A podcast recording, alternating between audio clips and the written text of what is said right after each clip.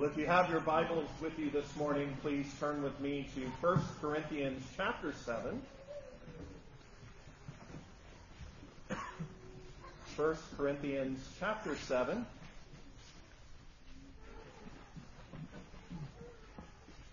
This morning we will be blessed to hear from our great God and His Word, considering the first nine verses.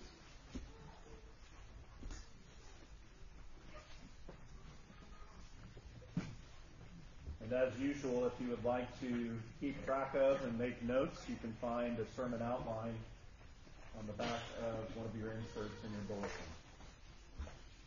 1 Corinthians chapter 7. Before we hear the reading and preaching of God's Word, join me again in prayer.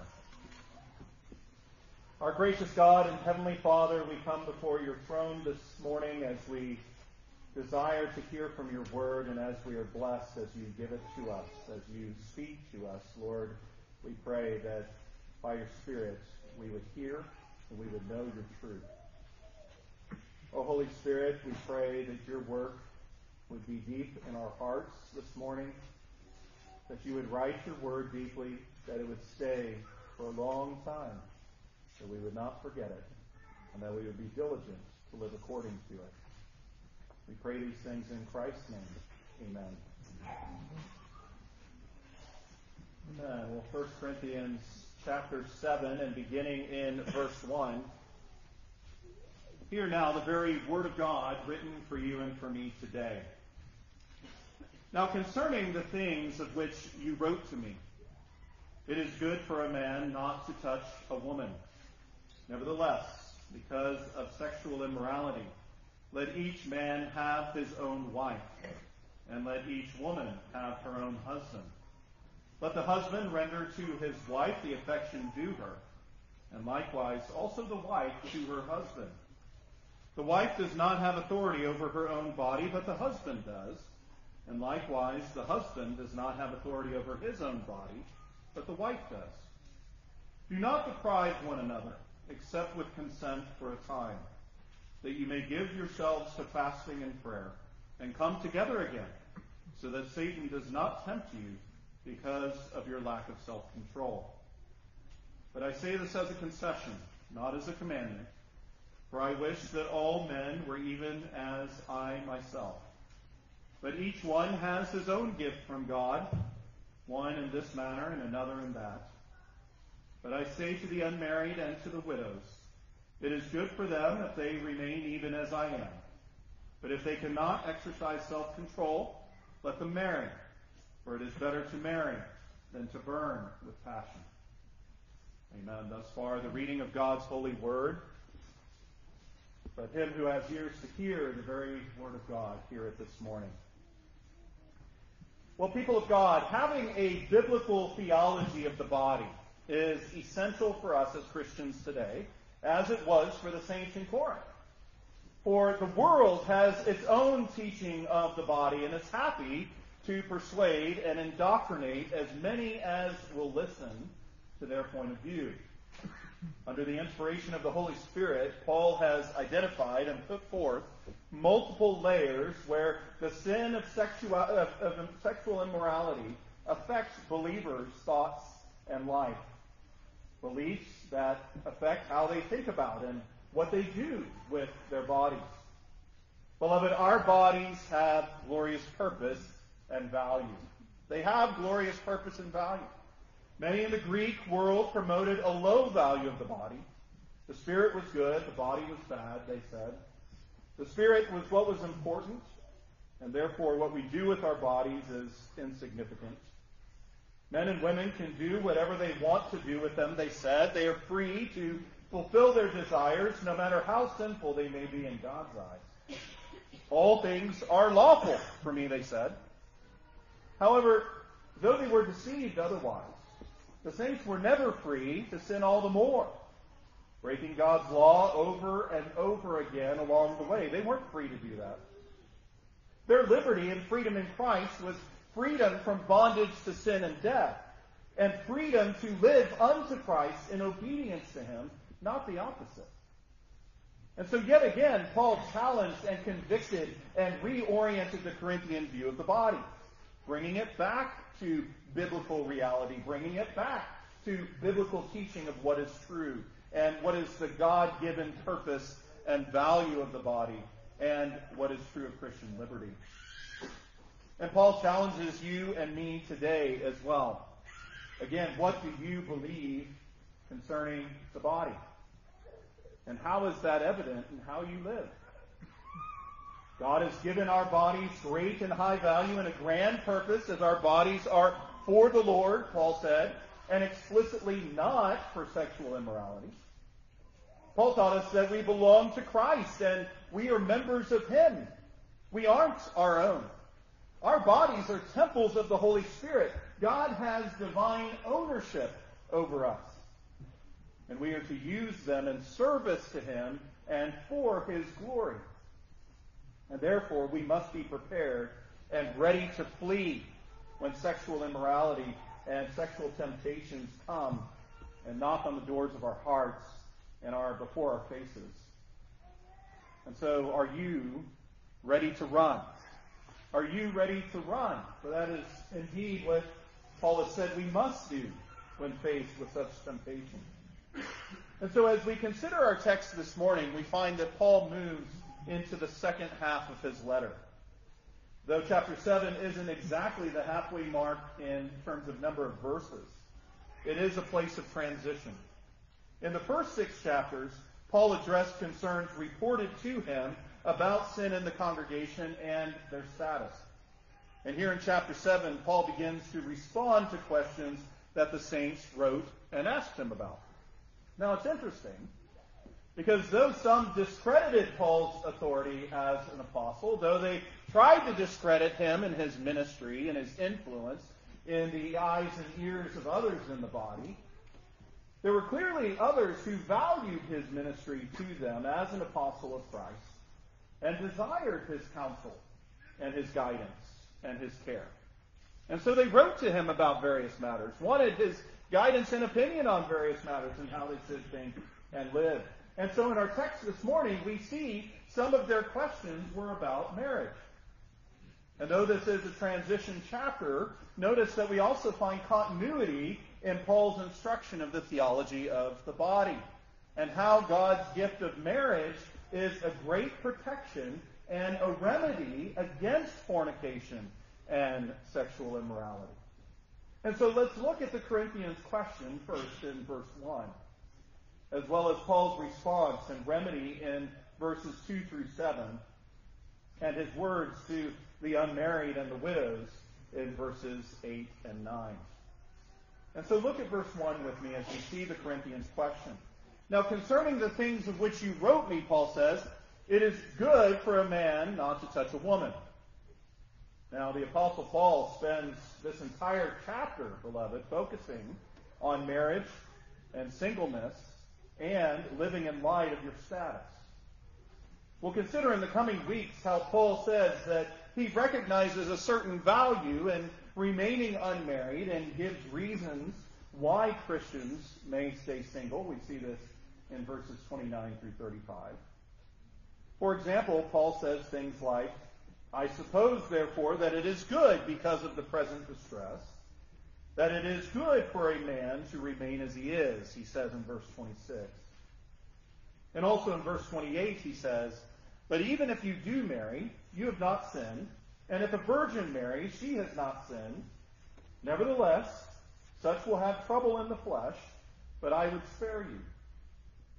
And yet, even as he says these things, we know that Paul also defends and commends marriage in Scripture. He teaches much about God's ordination and design for marriage and how husbands and wives should act towards each other in love together. He also wonderfully instructs us about how marriage shows us Christ's beautiful and yet mysterious relationship with his church. We see that in Ephesians 5, 22 through 33. And Paul also condemns those who forbid marriage and we see that in his words to Timothy in 1 Timothy 4 3. And so now when Paul says it is good for a man not to touch a woman here, this statement very well could have been another slogan that some of the Corinthian saints used. Scholars believe that there was a group among the body in Corinth who condemned sexual promiscuity, but then they went even further to teach that Christians should avoid marriage and even abstain from sexual relations within the bounds of marriage. And so Paul seeks to correct those who would demand celibacy as he gives them counsel and guidance in providing a remedy to sexual immorality. And we see that that's exactly what he does beginning in verse 2, don't we? Look at 2a. Nevertheless, because of sexual immorality, we'll stop there for a moment. Notice that when Paul refers to sexual immorality, the Greek word here is plural. It means literally as if he's saying because of the fornications, indicating that he is pointing to all sorts of impurities and uncleanness. Sexual immorality in all of its forms is great sin. And Paul says marriage is a beautiful remedy to counter such sin. So, nevertheless, because of sexual immorality, look at 2b, let each man have his own wife, and let each woman have her own husband. Beloved, marriage focuses our desires and affections as well. It's beautiful. In God's design, marriage focuses our desires and our affections. Matthew Poole says this God has ordained marriage as a means to bridle men and not and, and restrain them from extravagant lusts. He's ordained marriage as a means to bridle men and restrain them from extravagant lusts, and that is very true. We see this in this passage and other passages in Scripture and it is a very good and a very helpful and important thing.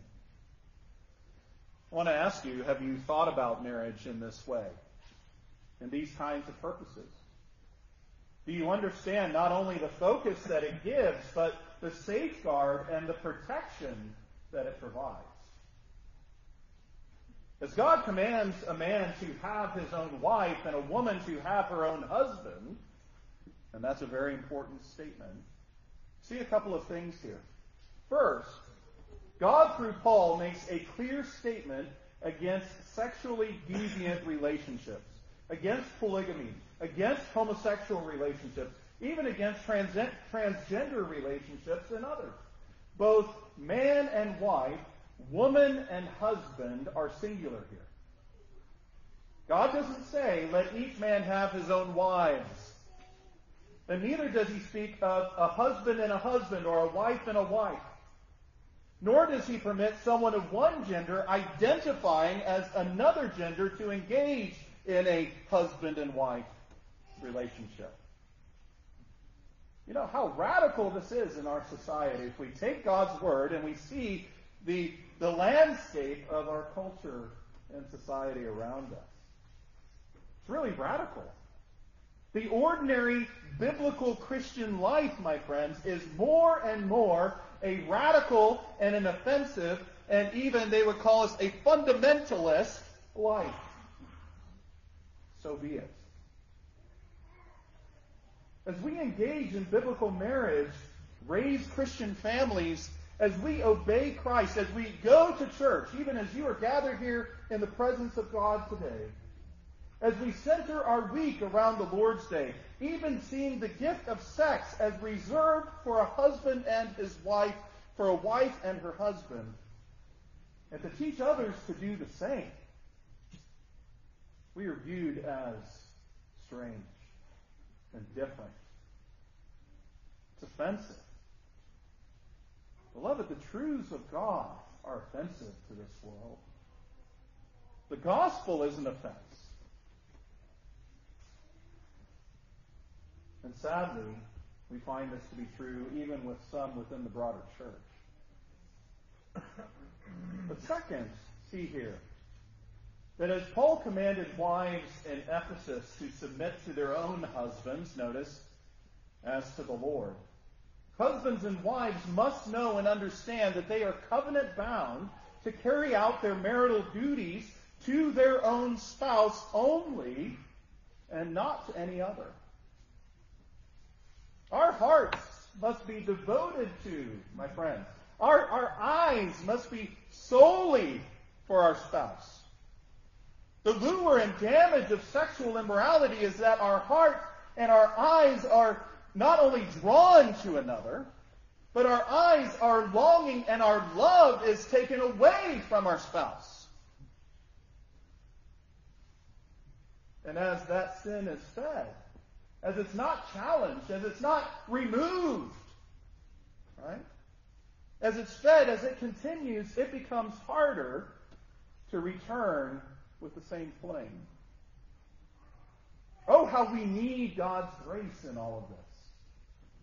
Grace to never depart, as well as grace to repair and to restore what may be damaged. And young people, I want to encourage you today. Don't believe the lies that this world tells you, and there are many. Especially those that say that if it feels good, do it. There really aren't any restraints. In fact, if you can even do it in secret and in private, maybe parents, family, maybe your pastor, maybe others, they don't even know. If it feels good, do it. That is a lie from the pit of hell. Don't believe it and don't follow it. Don't let that into your heart and into your life, into your practice. God has given physical intimacy to be within the bounds of marriage between a husband and a wife. And so, secure within the bounds of this covenant marriage, what are the husband and his wife to do? Paul teaches us about godly intimacy in marriage as he speaks to the most intimate area of that relationship. Watch out. Paul doesn't shy away from this stuff. God doesn't shy away from this stuff. Praise the Lord.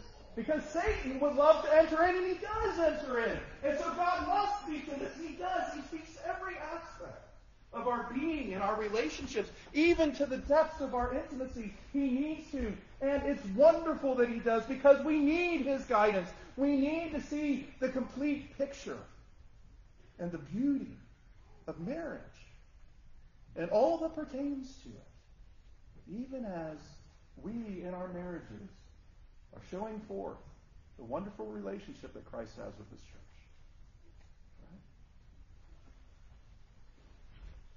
And so again, we rightly need to apply biblical theology of the body here. And this is where Paul goes. Look at verse 3. Let the husband render to his wife the affection due her, and likewise also the wife to her husband. And here is where God designed the, the sexual relationship between a husband and a wife to be lively and to flourish. Some translations refer to such rendered affection as conjugal rights. But see how husbands and wives have the right to, and sexual intimacy is due to them. And so each spouse is to lovingly give themselves physically to each other instead of claiming their own rights. But even as self brings much damage in sexual immorality, so too self can too easily rise up in physical intimacy, beloved, and derail or stop the giving of oneself to their spouse fully in love. Husbands and wives, guard yourselves in this and keep loving intimacy moving forward in your marriage. For Paul explains the reason for such rendering and giving in verse 4. Look at that. The wife does not have authority over her own body, but the husband does. And likewise, the husband does not have authority over his own body, but the wife does. And so, why are they to give one another physical rights to themselves? Because they belong to one another. Now, the word authority may seem strong to some of you. Maybe particularly it may even seem a little scary especially if you have suffered from physical or sexual abuse. However, this text isn't about coercing one spouse to do what they don't want to do. It's about a husband and wife giving themselves freely to one another. It's about being a servant to each other.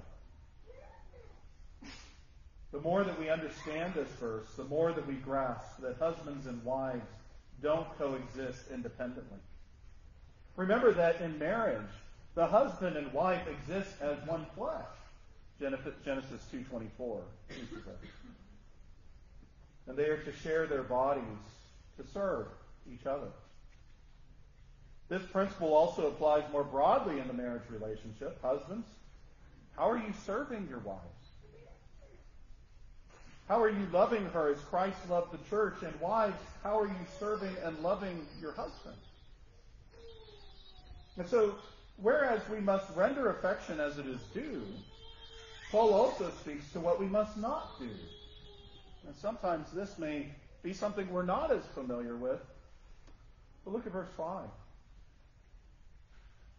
Don't deprive one another, except with consent for a time, that you may give yourselves to fasting and prayer, and come together again so that Satan does not tempt you because of your lack of self-control. Notice that do not deprive one another is a command. This undoubtedly was going on in marriages within the Corinthian church.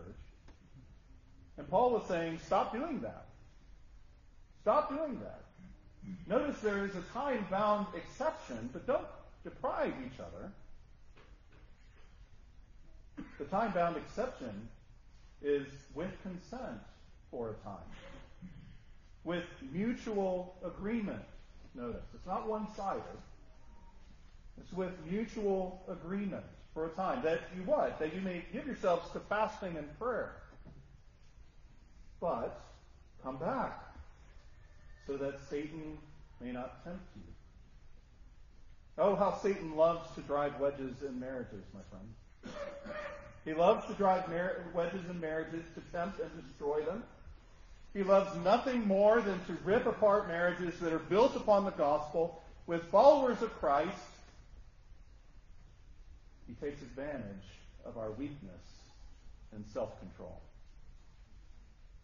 We need to be mindful of that. And so Paul again is making his response and point clear, isn't he? Abstinence with, within isn't spiritually healthy. Abstinence within godly marriages isn't spiritually healthy. Abstinence within marriage is only an exceptional thing for a limited time, a time of prayer. But then look at what he says in verses 6 and 7. He says, But I say this as a concession, not as a commandment for I wish that all men were even as much I myself. But each one has his own gift from God, one in this manner and another in that. And so what does Paul mean here by concession?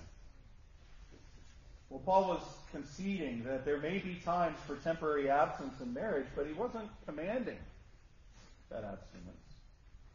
But Paul goes on to explain his own personal desire here in verse 7 that all men were as he was. And what was true of Paul? His words here tell us that he was single, and therefore celibate in that status. He wasn't being sexually immoral. However, Paul recognized that what? That each one has his own gift from the Lord. And he recognized that both marriage and celibacy while single are gifts from God. And Paul upholds here the, the beauty and the sanctity of marriage. He also upholds the gift of celibacy and singleness, which he will speak more to later in this chapter. But then Paul goes on and has words for the unmarried and widows, doesn't he? Look at verse 8. But I say to the unmarried and to the widows, it is good for them if they remain even as I am. But if they cannot exercise self control, let them marry, for it is better to marry than to burn with passion. So, beloved, see how those who are single are to enjoy the gift that God has given them. They are to remain physically pure and diligent in, in battling various temptations. However, if they struggle, if they find that they can't control themselves, what does Paul say? He says, let them marry. Again, marriage is the remedy to protect against lust and sexual immorality. We see that over again here. For it is better to marry, he says, than to burn with passion. And so Paul's theology of the body is before us here, beloved, applied to marriage and brought right into the bedroom. Paul doesn't say, I'm going to speak to you and I'm going to teach you much about marriage, but I'm going to stop at the bedroom door. No, for God has important things to teach and guide us with, specifically in the bedroom, beloved. We need to listen to this well. Even young people don't think that this passage is not for you. This passage has truth for you and your preparation, even in your future, if the Lord would bless you with a husband or a wife. These are things that you need to be mindful of and consider. For married couples, I encourage you to pray for and intentionally invest in your marriage. Intentionally invest in your marriage because it needs to be intentional. If there's trouble in your marriage, don't lose heart or give up. For that is so easy to do.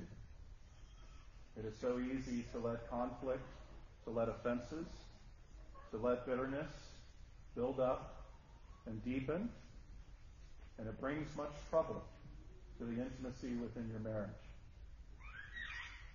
Not just physical intimacy, but emotional intimacy, and definitely when emotional intimacy is not there.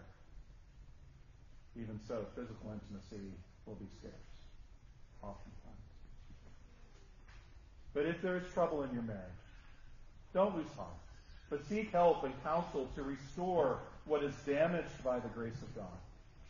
Never forget that your marriage is to, to be a beacon in dark places, giving glory to Christ. And so pray hard for your marriage. Pray hard for others' marriages, even in this body that they would be glorifying to Christ. For as Satan loves to twist God's design and destroy marriages, know his wiles, know his tactics, because this is what Paul gives us here.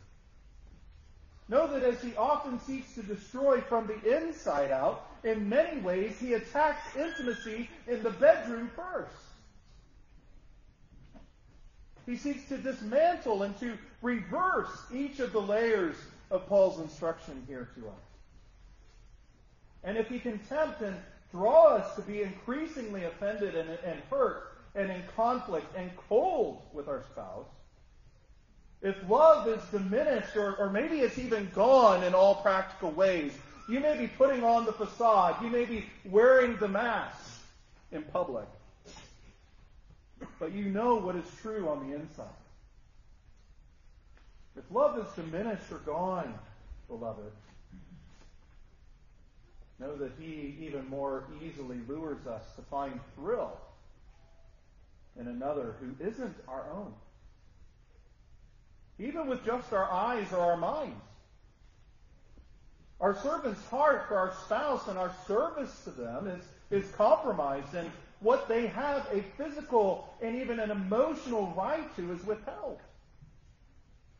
Abstinence becomes the norm, not the exception.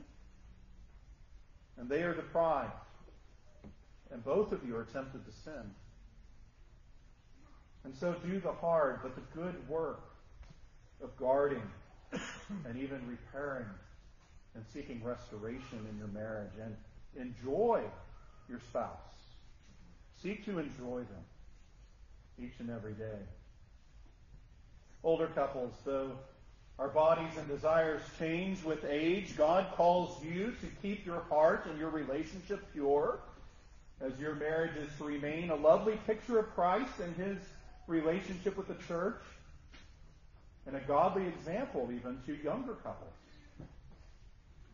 Don't forget that.